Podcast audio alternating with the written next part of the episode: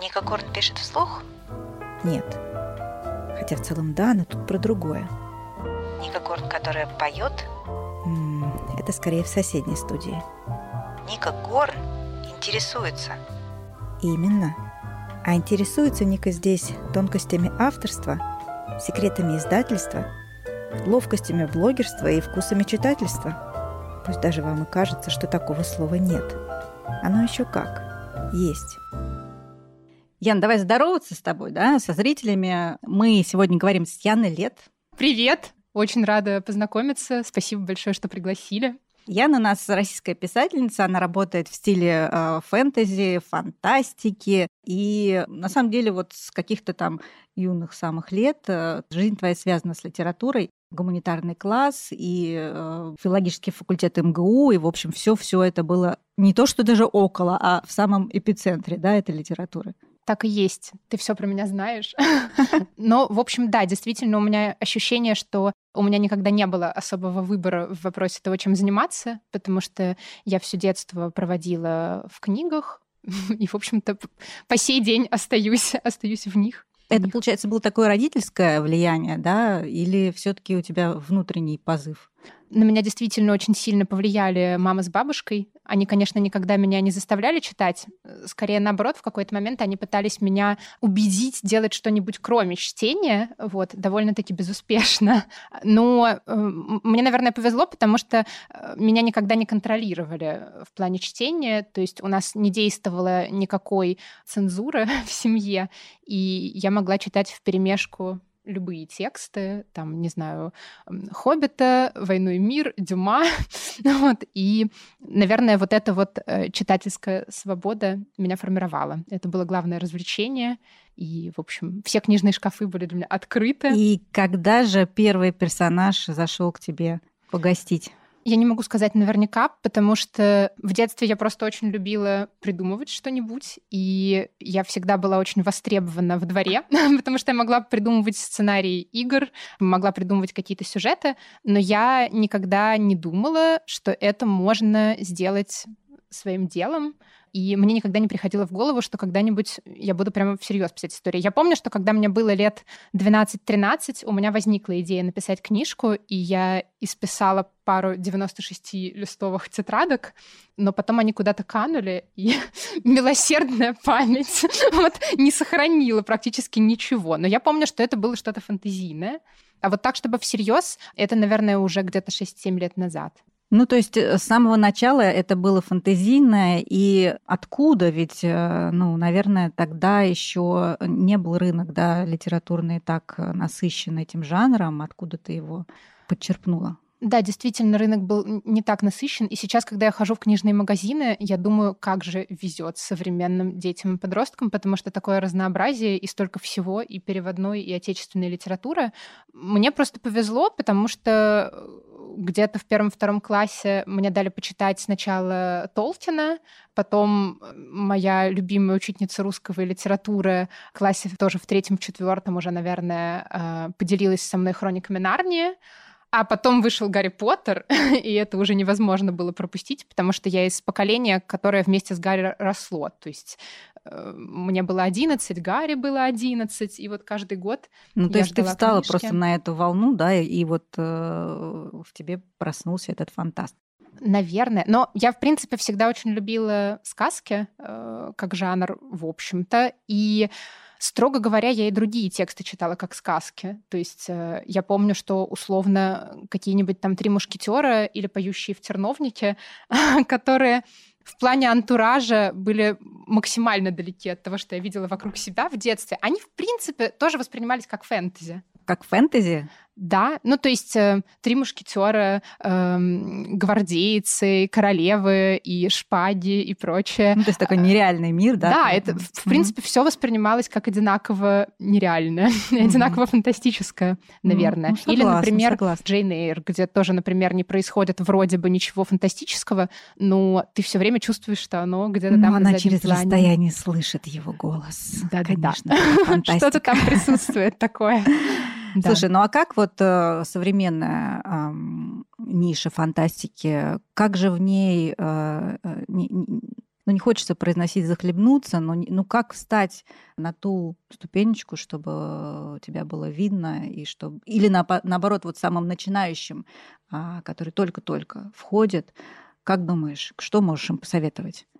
А, сложный вопрос на самом деле, потому что э, рынок действительно очень насыщен именами, и сложно, наверное, как-то заявить о себе. Тем более, что фантастика ведь бывает очень разной, и условно есть какие-нибудь серьезные любители фантастики, которые читают исключительно, там, не знаю, э, финалистов крупных зарубежных премий типа Небюлы, и их интересуют очень сложные, продуманные тексты с акцентом на какие-то, например, необычные технические, на каких-то необычных технических достижениях. Да. да. Угу. А есть, условно, любители фэнтези, там, более или менее легкого. Кому-то нравится, не знаю, дарк фэнтези, что-то темное. Кто-то любит, не знаю, рамфант или Янка adult. Ну, тут, наверное, единственный выход — это понять, что интересно конкретно тебе, и попробовать найти своих читателей, кого-то, кого именно твои тексты тронут. Ну, моя стратегия просто пробовать разное. Да, но, но вот ты э, все-таки, вот если ты сейчас посмотришь на свой путь развития, да,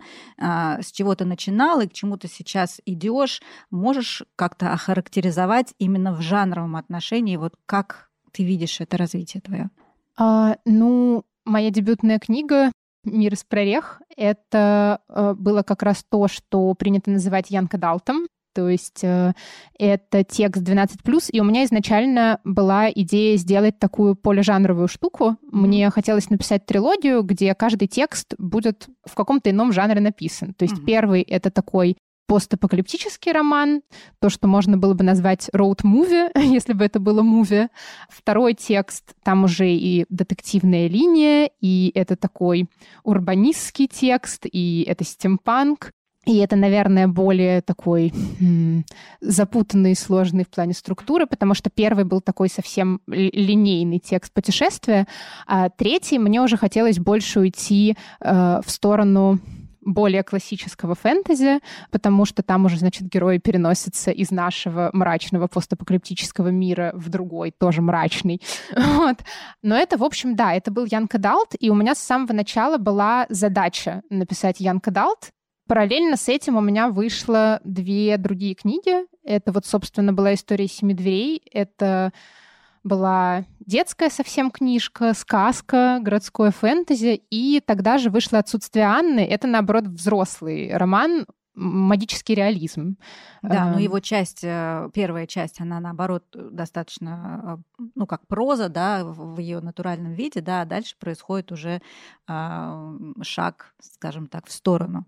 Да, я иногда думаю, что, может быть, лучше было бы написать просто реалистический роман, вот, и, может быть, э, ну, сделано в невороте, что есть, то есть, но, да, я вдохновилась романами, где магический реализм как раз строится на таком внезапном всплеске магического, как, например, в Донни Флор и ее два мужа Жоржа Амаду. Я просто обожаю этот роман, где ты как раз тоже примерно 80% текста думаешь, что ты читаешь реалистическое произведение, а, а потом внезапно понимаешь, что все это время нет.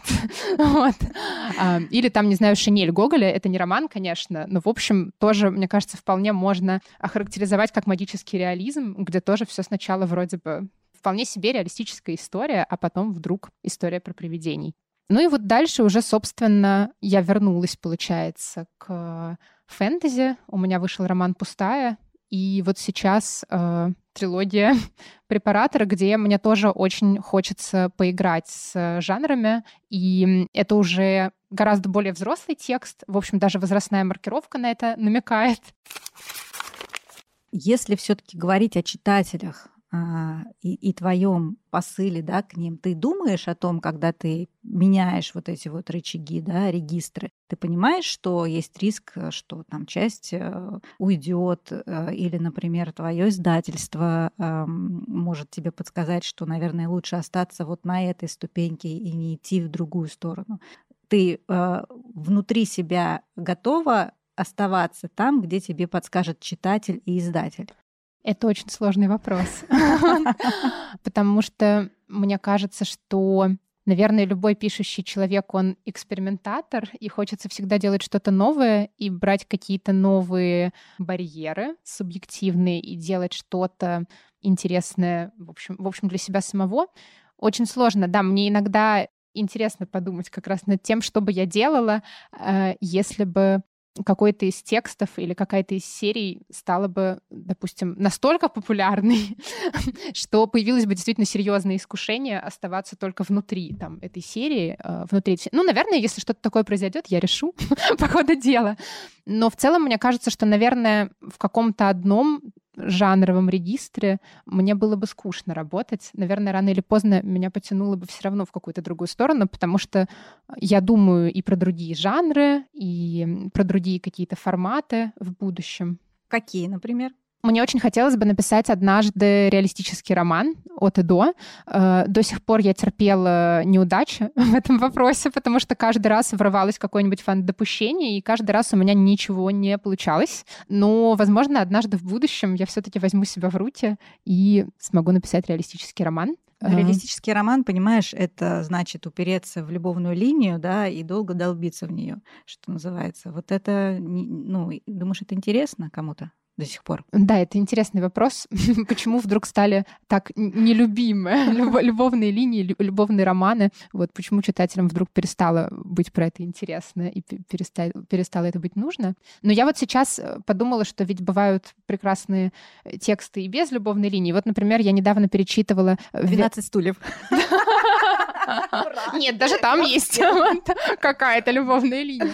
Нет, я вспомнила про «Вверх по лестнице, ведущий вниз», Белл Кауфман, роман про школу. Ну, в принципе, там тоже какие-то любовные линии проскальзывают, но он вполне себе классный и, и увлекательный. Но, ну, да. приключенческий да, такой жанр. Может быть, может быть, и что-то такое. Но это пока что какие-то очень абстрактные идеи, потому что меня ждет все равно третья часть препараторов прежде всего.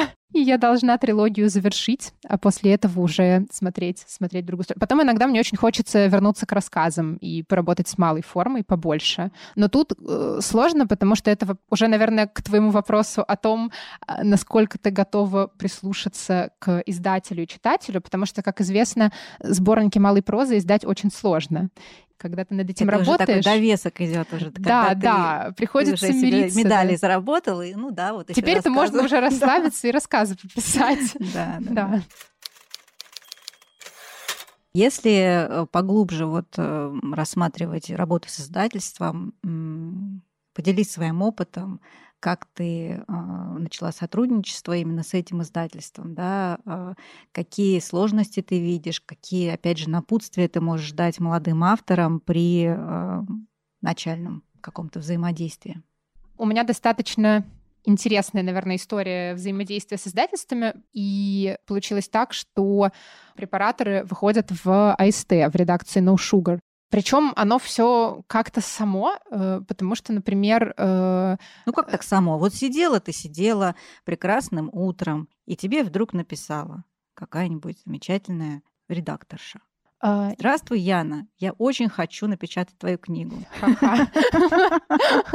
Само собой ничего не происходит. Ты наверняка писала какие-то письма, какие-то знакомства заводила, подавалась на конкурсы. Вот как это было? Я примерно три года, наверное, шла к тому, чтобы мой текст попал в издательство. Я отправляла рукописи по разным издательствам как раз. У меня была такая сводная табличка с, собственно, подборкой издательств, которые издают похожее, и я предполагала, что, возможно, мой текст может их тоже заинтересовать. И я там делала пометочки, что вот этим отправила, а вот теперь прошло четыре недели, опять пометочка, еще разок напишу. И параллельно я участвовала в большом количестве литературных конкурсов. Собственно, «Мир из прорех» первый, он был написан как раз э, под конкурс. И «История семи дверей» тоже была написана под конкурс. И параллельно я участвовала в писательских мероприятиях. Например, я ездила на прекрасную, замечательную волшебную фантассамблею, которая проходила под Питером.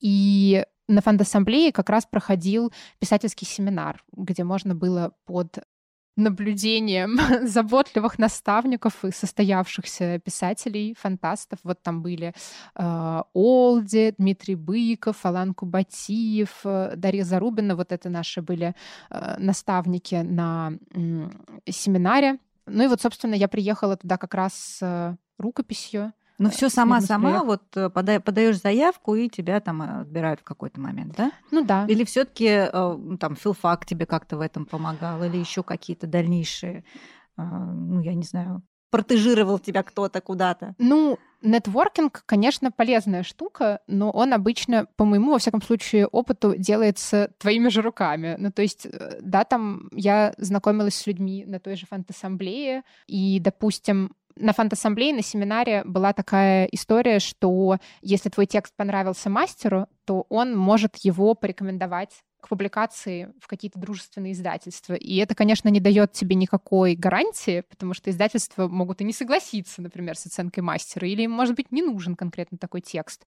А, но, наверное, мне это помогло с «Миром из прорях», потому что он как раз понравился мастеру и понравился участникам семинара. Это мне придало какой-то уверенности, и я могла уже написать, что вот там меня рекомендовали. Mm-hmm. Возможно, это помогло. Я объясню немножко, почему я задаю именно такие вопросы, потому что я в том числе, а может быть даже в первую очередь, э, рассказываю о том, как же чувствует себя э, молодой автор и как ему войти в этот литературный мир. Поэтому я, я вот такие тонкости, потому что все время для нас автор а, рассказывает про свои произведения. Да, это, ну, безусловно, интересно, и мы об этом будем много говорить. Всем всегда интересна колуарная история, которую никто не видит. Поэтому я вот пытаюсь как-то э, разузнать побольше об этом. Мне тоже всегда очень интересно про это говорить, потому что я испытываю огромное сочувствие к людям, Да, кроме сочувствия к нам ничего испытывать нельзя. Ну, потому что это действительно сложно, да, ты, это путь, путь одиночки, если мы будем громкими такими фразами бросаться, и надо быть к этому готовым. Да, э, но если этого действительно хочется, если человек уверен, что ему это надо, то мне кажется, что терпение и труд все перетрут. Редактура. Работа непосредственно с человеком, который технически смотрит на mm-hmm. твой текст. А были ли какие-то такие сложности, трения? Как у тебя обычно проходит этот процесс? Мне как-то всегда везло с редакторами, и я не помню никаких прямо серьезных конфликтов. Бывали какие-то достаточно забавные истории, особенно с учетом того, что некоторые из моих книг написаны для детей и подростков, а возрастные цензы э, налагают определенные ограничения на содержание. И у меня, например, была ситуация, когда в истории семи дверей э, бабушка главной героини курила трубку, ну потому что очевидно, Потому что бабушка курит должна трубку, курить бабушка трубку, моя, да. да. Все Вот. правильно. Но пришлось от этого отказаться, потому что рейтинг книги был, по-моему, 8+, а в книжке 8+, положительный персонаж курить никак не может. Вот, поэтому бабушка больше не курит трубку. Э, Какие-то такие моменты. Или, например, дальше интересно, когда рейтинг 12 плюс или 16 плюс или 18 плюс, а там есть, например, уже какие-нибудь, не знаю, любовные сцены или употребление алкоголя а, или еще что-нибудь. И вот на таких моментах приходится останавливаться. И... А стилистические правки? Много их? По-разному. Тут, мне кажется, очень сильно как раз зависит от э, редактора и от того, совпадают ли представления о прекрасном. вот, потому что я работала с разными редакторами. У кого-то было больше претензий, больше правок, у кого-то меньше. Но я люблю правки. я не всегда все принимаю, и периодически я начинаю спорить, и э, периодически я могу, там, не знаю, бегать по потолку, но вообще-то мне кажется, что хорошая редактура — это очень важно, и лучше лишний раз поспорить. Как э, обстоят дела у нас с обложками? Обложки твои, по крайней мере, точно сделаны э, были издателями, силами издательства, да? Расскажи вот об этом процессе. Э, совместный он был или вот участвовала ты в нем как-то? А, я участвовала, И спасибо за это большое издательством, потому что я знаю, что бывает по-разному. И некоторые коллеги рассказывают, что э, им могли не дать особой свободы воли. Да-да, это вот. вполне в порядке вещей, да. Но вот, например, препараторов э, мы делали обложку, и мне кажется, она получилась просто потрясающей. Вот замечательная художница Саша Савояр ее рисовала, и она же работала, соответственно, над второй частью, над, над обложкой второй части. И, кстати, еще нарисовала обложку для моего романа «Пустая». для, для У нас спины. тут на обложке изображен а, лисоволк, ну, такой дьявольский. Ну, что-то вроде того. Или как ты его видела? Оно называется «Ревка». Угу. Вот. Ну, в общем, оно, да, такое лисоволчье. Лисоволчье, да, на, на снегу лисоволчье. Там, если, если видишь, э, его тело перетекает в город. Да-да-да. Да, у него да. город из мышц, и фонарики там. Да, это, мне кажется, интересный концепт. И он принюхивается к потустороннему миру, из которого выходит тень. У нас была интересная задача, потому что нужно же было придумать какой-то такой концепт, чтобы потом его можно было распространить на следующие две книги, так как заранее было известно, что это трилогия. Угу. И мы созванивались с, с художницей, вот нас, собственно, свели вместе угу. э, сотрудники издательства, и мы с ней долго разговаривали, я ей рассказывала, в общем, какие-то штуки про мир, она мне задавала вопросы, а, и мы придумали несколько разных концепций, и вот в итоге остановились на идее про животных. Э, на второй кни... на обложке второй книги, собственно, тоже, тоже звери, которые как-то взаимодействуют с э, городом. В общем, был очень интересный процесс. Я надеюсь, что Саше тоже понравилось. И вот сейчас мы, опять же, вместе обсуждали э, и занимались работой над картой, которая будет на Форзаце второй книге. Тоже со мной, с Сашей, э, с сотрудниками издательства. Все это придумывали вместе. Вот. И вообще это был прекрасный опыт. А долгий процесс вот от, от начала до конца? Сколько занимает создание обложки? Мне кажется, что иногда э, дольше длится сам процесс придумывания. То есть, э, видимо, у художников это работает так же, как у писателей. Мультитворчества могут быть долгими, но когда правильное решение найдено, дальше все уже происходит достаточно быстро. Но мне кажется, что где-то пару месяцев, может быть, обычно все это занимало. Со второй как-то мы уже дольше, потому что у нас уже был концепт, и было, наверное, понятнее, в какую сторону двигаться. Потом, опять же, подбор референсов — это вот тоже момент, в котором я участвую и, что-то присылаю. Но я это очень люблю, потому что, с одной стороны, это очень нервно, понятное дело, а с другой стороны, очень интересно в этом участвовать и наблюдать, как все это визуализируется. Есть ли в твоих текстах какие-то отсылки, референсы на те произведения, которыми ты вдохновлялась в детстве? Ну, такие вот прям точечки. Наверняка.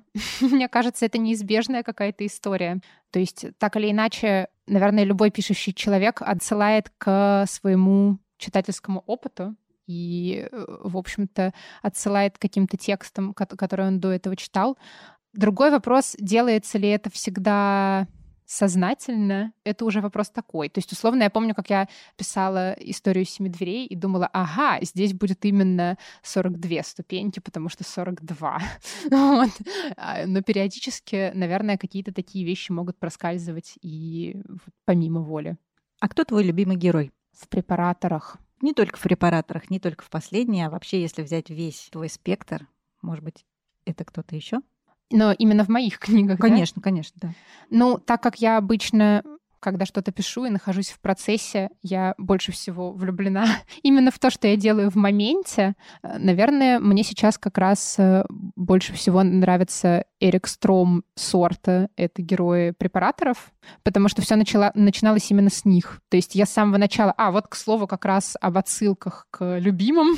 Когда я планировала препараторов, я уже знала, что я хочу сделать э, какую-то структурно более сложную, чем обычно штуку. И я вдохновлялась э, «Игрой престолов» Джорджа Мартина. Мне хотелось сделать текст, где будет много фокальных персонажей, где будет куча сюжетных линий, которые будут как-нибудь косвенно пересекаться, разные точки зрения и так далее, и так далее. Но с самого начала были Эрик Стром и Сорта, когда еще не было всех остальных. И они как раз дальше за собой уже эту историю потянули. Вот. А так из прошлых текстов я очень люблю Артема из «Мира из прорех». Мне нравится иногда думать, как у него там дела. Ну, с учетом того, что он стал э, богом в проявлении Дела у него хорошо. я думаю, дела у него хорошо. Ты упомянула о том, что препараторы э, это трилогия, да? А можно ли ее будет читать по частям? Насколько сюжетная линия из одной а, части переходит в другую? А, продумано ли это? Или это отдельные какие-то сюжеты?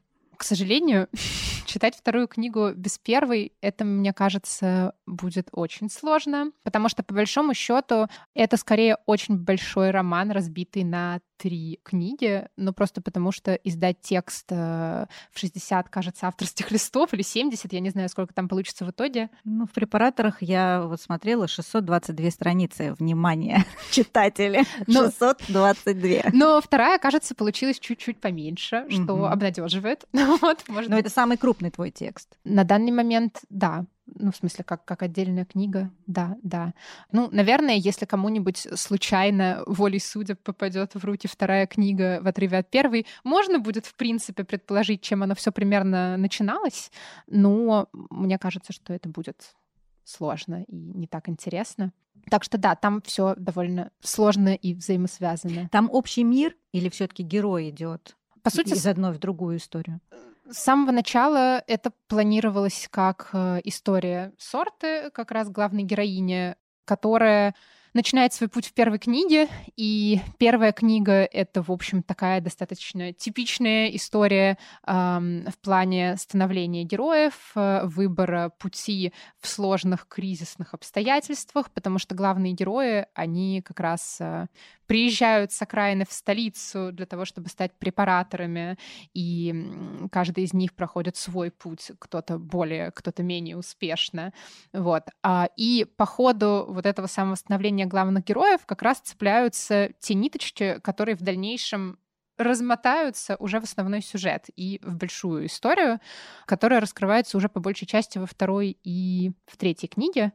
Ну и вот, в общем, главные герои — это Сорта, это Эрик Стром, это Унельм, Амилия, они, в общем, будут кочевать из первой во вторую и, соответственно, в третью книгу. Мгм. До финала, возможно, дойдут не все, Обязательно, это точно. Половину надо отсеять. Но в целом, да. Ты себя причисляешь к писателям, к авторам, садовникам или архитекторам? Я архитектор, я полагаю, потому что, во всяком случае, конкретно в случае с препараторами, я стопроцентный архитектор, потому что я понимала, что если я пущу все это дело на самотек, я потону. То есть, э, когда я писала «Мир из прорех», так как я была совсем, в общем, начинающим автором, я периодически делала какие-то вещи в первой книге и думала, ну ладно, я разберусь потом, я разберусь во второй. Потом я делала во второй что-то и думала, ну ладно, я разберусь в третьей. А потом, когда пришла пора писать третью, я подумала, о нет, что же мне теперь делать? Придется со всем этим разбираться. С препараторами, так как я понимала, что это гораздо более сложный текст и в плане сюжета, потому что там много сюжетных линий, в том числе детективных линий. Детективы я раньше до этого не писала вообще никогда, а тут пришлось.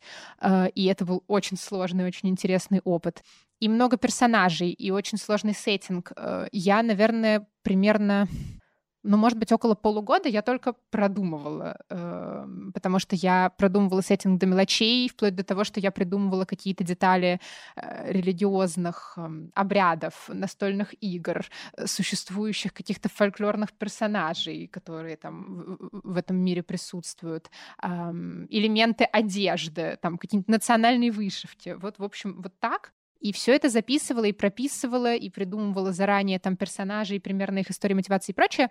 Просто потому, что я уже понимала, что я себе в будущем скажу за это большое спасибо. Вот. Видимо, на данный момент все-таки позиция архитектора мне ближе. Хотя, конечно, в процессе все равно ты не раз будешь отклоняться и что-то переделывать, но очень приятно иметь основу, на которую можно опереться. А давай теперь попробуем рассмотреть тебя с другой стороны. Какой ты читатель?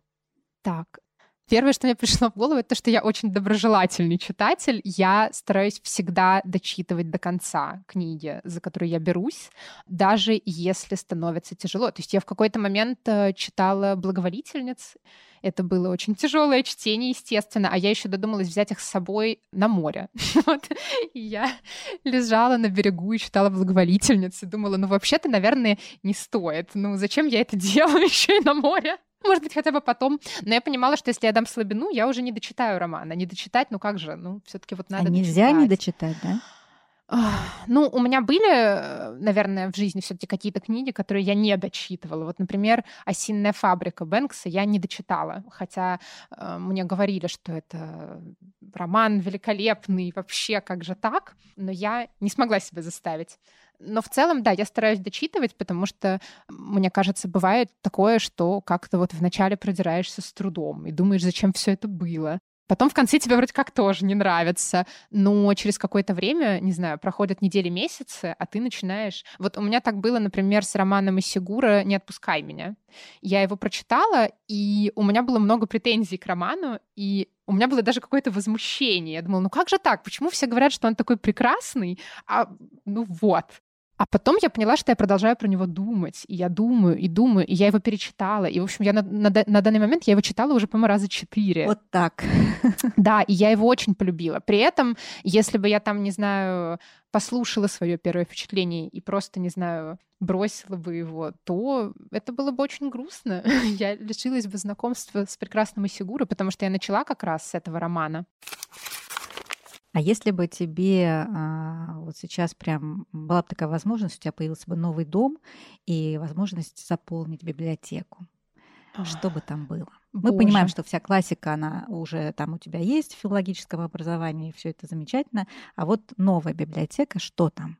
Я даже не знаю, мне кажется, мне потребовалось бы большую часть этого гипотетического нового дома э, заполнить этой самой библиотекой. Ну да, классика, понятное дело, это само собой, но я думаю, что я бы как раз уделила... Можно пять mm-hmm. имен из классиков? Ой, ой-ой-ой, сложно. Отечественных или зарубежных, или и то, и другое? И то, и другое. По пять. По а, пять давай. По пять, по хорошо, прекрасно. Значит, отечественные а, Гоголь, Набоков, а, по... только про заяков или... Мы не ограничиваемся. Так, хорошо, хорошо. Значит, Набоков, Гоголь, Пушкин, Достоевский. Что же делать? Остался всего один. Ну, пускай будет Маяковский. Но оно просто так Хорошо, хорошо. Женщин нет, я поняла, да, идем дальше. Да, я, про, я подумала про это. Да, да, да, да. Ну, и подумала, что происходит что-то неправильное, но было уже поздно, да. Сейчас я попробую как-то это компенсировать в выборе пяти зарубежных авторов. Итак, Астрид Лингрен, Дафна Демюрье, кто у нас еще? Туви Янсен, Ладно, все-таки придется мне здесь какие-то мужские имена тоже Давай назвать. Ну, парочку русских. Ну, вот. Что ж мы, русских что... тоже хорошо, я назову. Что уж мы. А, но закругляя тему с зарубежными, Мартис, Мартиса никак не могу не назвать. И Джон Фаус тоже никак не могу его не назвать. вот. А говоря об отечественных писательницах, ну, тут, наверное, в первую очередь Марина Цветаева, раз уж мы решили, что поэзию, поэзию тоже можно, вот, и Наверное, если я назову сразу же в качестве, в качестве второй Ахматовой, это будет как-то очень примитивно, но тем не менее тоже я не могу от этого удержаться. Вот, потому что, выбирая между Цветаевой и Ахматовой, я никогда не могу нормально выбрать. Мне очень, Зависит очень от настроения. важны обе, да. По классикам мы прошлись, по, по странам, в принципе, я тоже, наверное, поняла. Давай полочку с современностью заполним. Так, ну, э, если говорить о современных авторах, у меня такая обезьянка забила в голове тарелочками. Сразу у меня Мариам Петросян, если говорить о русскоязычной литературе, дом в котором это я сразу ставлю на свою полочку. Вот. Потом мне очень нравится Дмитрий Быков, и вот мой любимый роман — это «Квартал». Мне он очень-очень понравился. Потом, если говорить о современных, ну, Джан Роулинг, конечно. Я продолжаю нежно любить Гарри Поттера, и никуда от этого мне не деться. Вот. А, потом, ну, вот как раз и Сигура, получился у меня какой-то сейчас совершеннейший разброд и шатание э, в плане жанров и, и, ну, и это в плане хорошо, стран, это да, как раз плане... характеризует тебя как очень разностороннего читателя. Спасибо. Теперь хочется придумать что-то еще более разностороннее. А, вот еще э, книга, которую мне очень хочется упомянуть, это роман Нафиси «Читай Лолиту в Тегеране». Я его прочитала полтора примерно года назад, и он меня просто покорил. Вот, и мне после этого стал очень интересен Иран, потому что я мало знала о нем. Но это замечательный роман, он автобиографический, и при этом он просто еще прекрасный как роман сам по себе. И вот как раз еще нам женского автора. Вот, замечательный. Вот, еще? Нет, достаточно. Отсюда, да, следующий вопрос вытекает. Следишь ли ты за э, российскими иностранными литературными премиями? Э, берешь ли ты авторов оттуда? На самом деле, к своему стыду довольно мало. У меня как-то все время книжек, которые я хочу прочитать, гораздо больше, чем книжек, которые я успеваю прочитать. Э, поэтому обычно у меня нет прямо запроса на то, чтобы найти кого-нибудь. Э, как-то все время все находится само собой. То есть э, мне периодически кто-нибудь что-нибудь советует, кто-нибудь что-нибудь присылает. Потом книжный мир, он такой узкий, и периодически кто-нибудь что-нибудь перевел, кто-нибудь что-нибудь прочитал, кто-нибудь что-нибудь написал. Вот недавно, например, моя подруга перевела э, книжку норвежского писателя писателя Хьярстада «Знаки любви», и вот так ее расхваливала, что мне теперь ужасно хочется прочитать, и она у меня на очереди. Так что нет, периодически, конечно, какие-то отзвуки э, до меня долетают так или иначе э, премиального процесса, но прямо специально, честно говоря, не слежу. Угу. Мне правда интересно, я всегда об этом спрашиваю, если такое, такая необычная история. Лет. Яна Лет. Что это означает? Откуда это? И что с этим делать? Все началось с того, что э, я очень люблю писательницу Надежду Тэффи. Она рассказывала историю своего псевдонима. Она рассказывала, что э, очень боялась, значит, отправлять тексты в журнал и решила э, взять имя в честь какого-нибудь, значит, самого глупого человека, которого она знает, потому что она слышала, что дураки приносят удачу. Кстати. И у нее по соседству жил круглый дурак, вот как она говорит, которого звали Степан, но все домашние его называли Стефи. И она отбросила первую букву, и в качестве Надежды Тэффи отправила рассказ, и его мгновенно напечатали. И она поняла, что все, э, Тэффи, этот псевдоним принес ей удачу, значит, надо так и оставить. И я вспомнила эту историю после того, как несколько лет отправляла тексты под, значит, своей паспортной фамилией, и все безуспешно. И я подумала, ладно, наверное, раз так, мне нужно придумать себе какой-нибудь псевдоним э, в честь какого-нибудь вот неумного человека. Э, может быть, это поможет. И я думала, думала, крутила разные варианты, а я сидела в гостях у бабушки, смотрела на книжной полке, и смотрю, корешок торчит лет. Думаю, что за лет? Оказалось, Скарлетт. А корешок. И я думаю, о, Скарлетт. вот, а мне очень нравится этот персонаж, но она же местами действительно так, э, не сказать, чтобы очень... Дуровато. Да, в некоторых отношениях. Вот, и я подумала, какой классный персонаж. Вот, да, местами и дуровато, и умеет добиваться своего, где-то приземленная, где-то мечтательная. В общем, много таких полезных для автора качеств. Что ж, я, как Яна Лет, отправила рассказ на премию «Новая фантастика» в 2018 году, и рассказ занял первое место. Э, там было примерно тысяча заявок, и вот он занял первое место, и э, там была премия, и цветы, и вот мне вручали там на сцене, и это был первый такой заметный писательский успех, рассказ учи- учительницы первой, он потом вышел в журнале «Новая фантастика», там в антологии, и меня, естественно, это очень впечатлило, и я подумала, ага, это работает, и раз это работает, то так тому и быть. Вот, и так я осталась Яной Лет, и все мои книжки выходят под фамилией. Ну, супер, это еще один э, совет начинающим авторам подобрать себе удачный псевдоним и эм, чтобы на нем влететь в этот мир литературы. Интересно читать для тебя. Это в первую очередь про что или про как? Это очень зависит, наверное, от конкретного автора, потому что есть авторы, которых мне кажется, я могла бы читать независимо от того. Не знаю, написали бы они какую-нибудь инструкцию к электрочайнику, я бы тоже с удовольствием прочитала. Если бы там, не знаю, Фолкнер или Набоков писали инструкции к электрочайникам, то почему бы и нет, тоже прекрасно. Вот. Есть авторы, которые вот больше, больше про что и больше про сюжет, и там, наверное, какой-то сложный, красивый, образный язык, может быть, даже помешал бы. Так что тут, наверное, под настроение, но сейчас я больше про как, потому что долгие годы филфака, которые были в существенной степени про что, э, в этом плане обогатили мой читательский э, багаж, и мне периодически хочется больше, в общем, про истории, чем про язык. Если в тексте встречается а, вот это, что-то такое, а, что тебе неприятно, что ты не приемлешь, про что ты такое можешь сказать?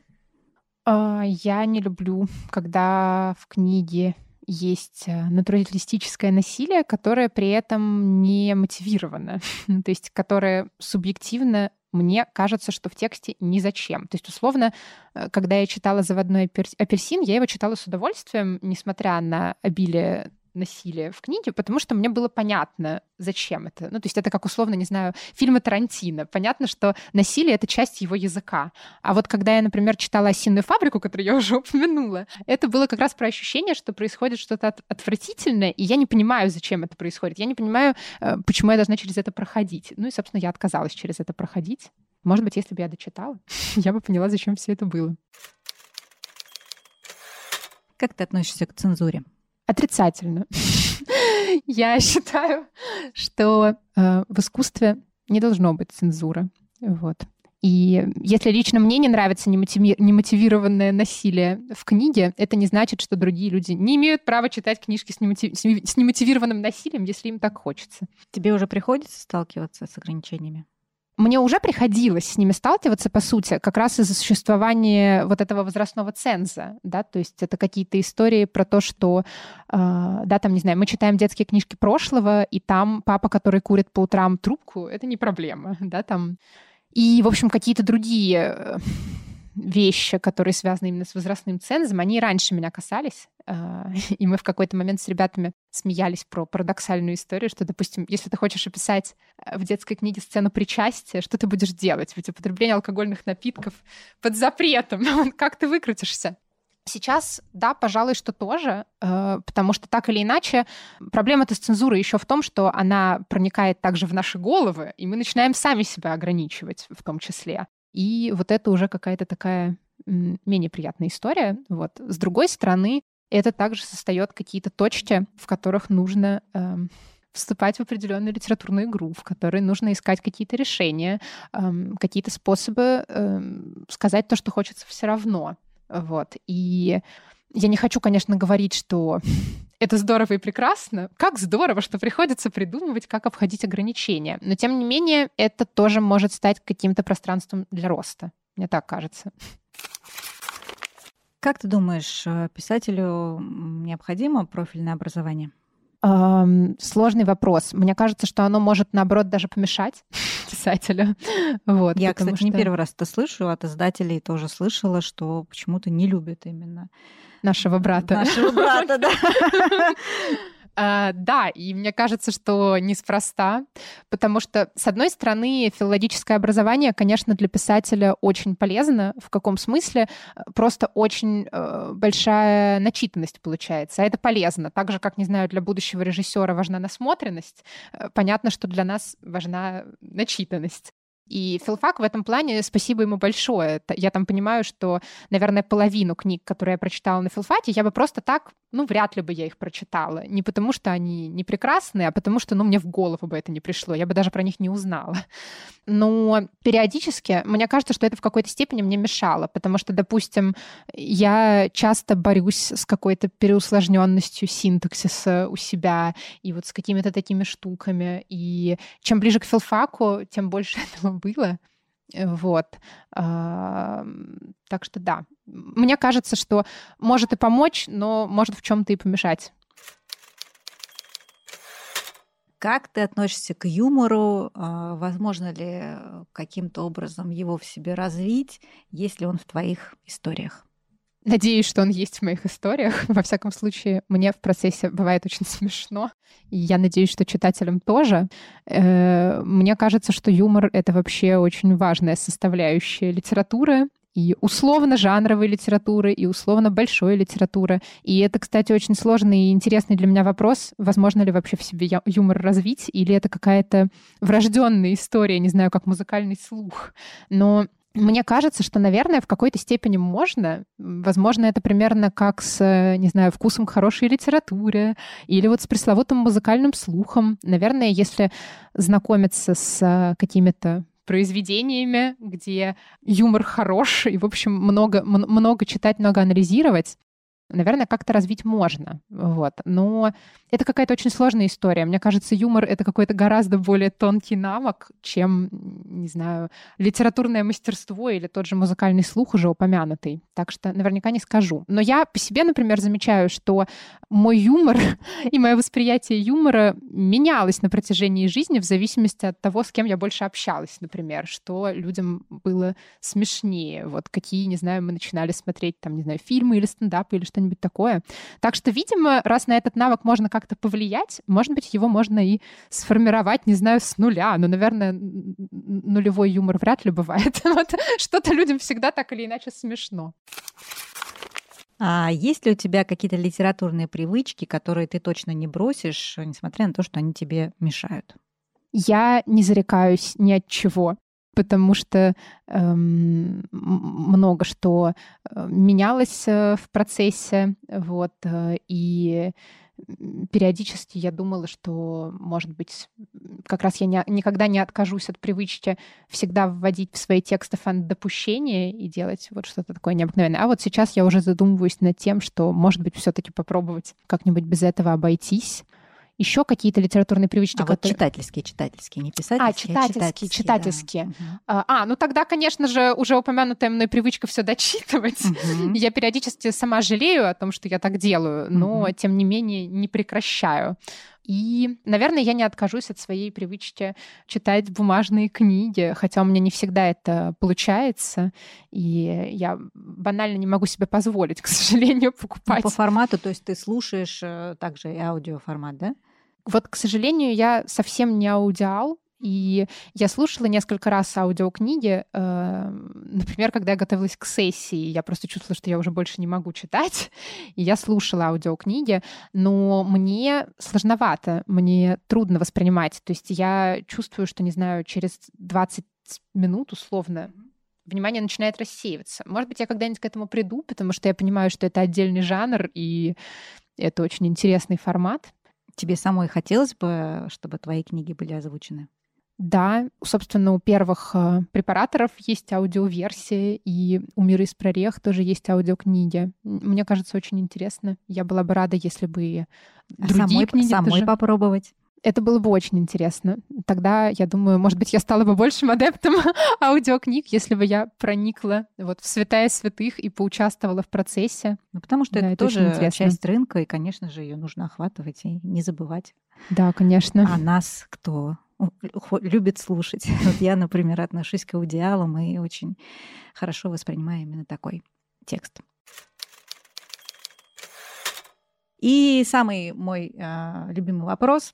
Три желания к замечательному нашему волшебнику, э, ни в коем случае нереальному человеку, но все-таки которого зовут Илон Маск. Так, три желания. У меня все какие-то такие не желания, а пожелания. Э, мне очень нравится идея Илона Маска колонизировать другие планеты. И я читала, что он вдохновлялся Азимовым, то есть как раз писателем-фантастом. И э, меня на самом деле этот вопрос тоже очень заботит. Прямо очень меня это тревожит. Я читала про всякие классные технологии, которые уже существуют, и которые на самом деле, я даже читала, что якобы вот уже можно было бы это все сделать, можно было бы как-нибудь там обработать атмосферу другой планеты, и лет через 50 она стала бы пригодной, но никто этого не делает, потому что это очень дорого, а через 50 лет все, кто вложится, уже не увидят результатов. И меня это всегда очень расстраивает. Мне тоже вот кажется, что очень важно колонизировать другие планеты. И очень важно, чтобы у нас э, был какой-то запасной аэродром вот, у человечества. Мне кажется, что, знаешь, некоторые э, планеты тоже могут так считать, и мы станем для них пищей. Как тогда с этим быть? Ну, как-нибудь Если разби... иметь такое имперское мышление и, и вот идти по этой дороге. Как-нибудь разберемся, может быть, как-нибудь дружески разрулим сложившуюся ситуацию, хотя, конечно, это сомнительно. Вот. Но если колонизировать что-нибудь такое вот маленькое и необитаемое, чтобы никого не расстраивать и никому не вредить, это было бы, конечно, очень хорошо. Окей, первые желания еще будут? Uh, второе желание, но вот очень хотелось бы, если, если, если говорить про Илона Маска, наверное, про экологию вот попросить больше внимания уделять, потому что в силу того, что запасного аэродрома у нас все-таки пока что нет, вот, как-то меня э, и этот вопрос тоже очень волнует. Я знаю, что Илона Маск, он вроде бы тоже очень волнует. Хотелось бы все-таки об экологии с ним гипотетически поговорить. Вот. А третье, даже не знаю, прочитать э, препараторов и высказаться в Твиттере о них. В конце концов, если дали такую возможность, надо желать. Да, я согласна. Слушай, мы на этом закончим наш с тобой увлекательный разговор. Спасибо тебе большое. А, было, правда, очень интересно. Тебе спасибо большое, что пригласила, и мне тоже очень приятно было познакомиться. Спасибо за интересные вопросы. Может быть, даже в следующем году, когда у нас, возможно, будет э, второй сезон подкаста «Ника Горно интересуется», мы поговорим о третьей части препараторов. Я буду очень рада. Так что, да, до встречи. Супер. Ника Горно интересуется, а потому не прощается и уже ждет новой встречи с отменными книгоманами всех мастей – Услышимся через неделю.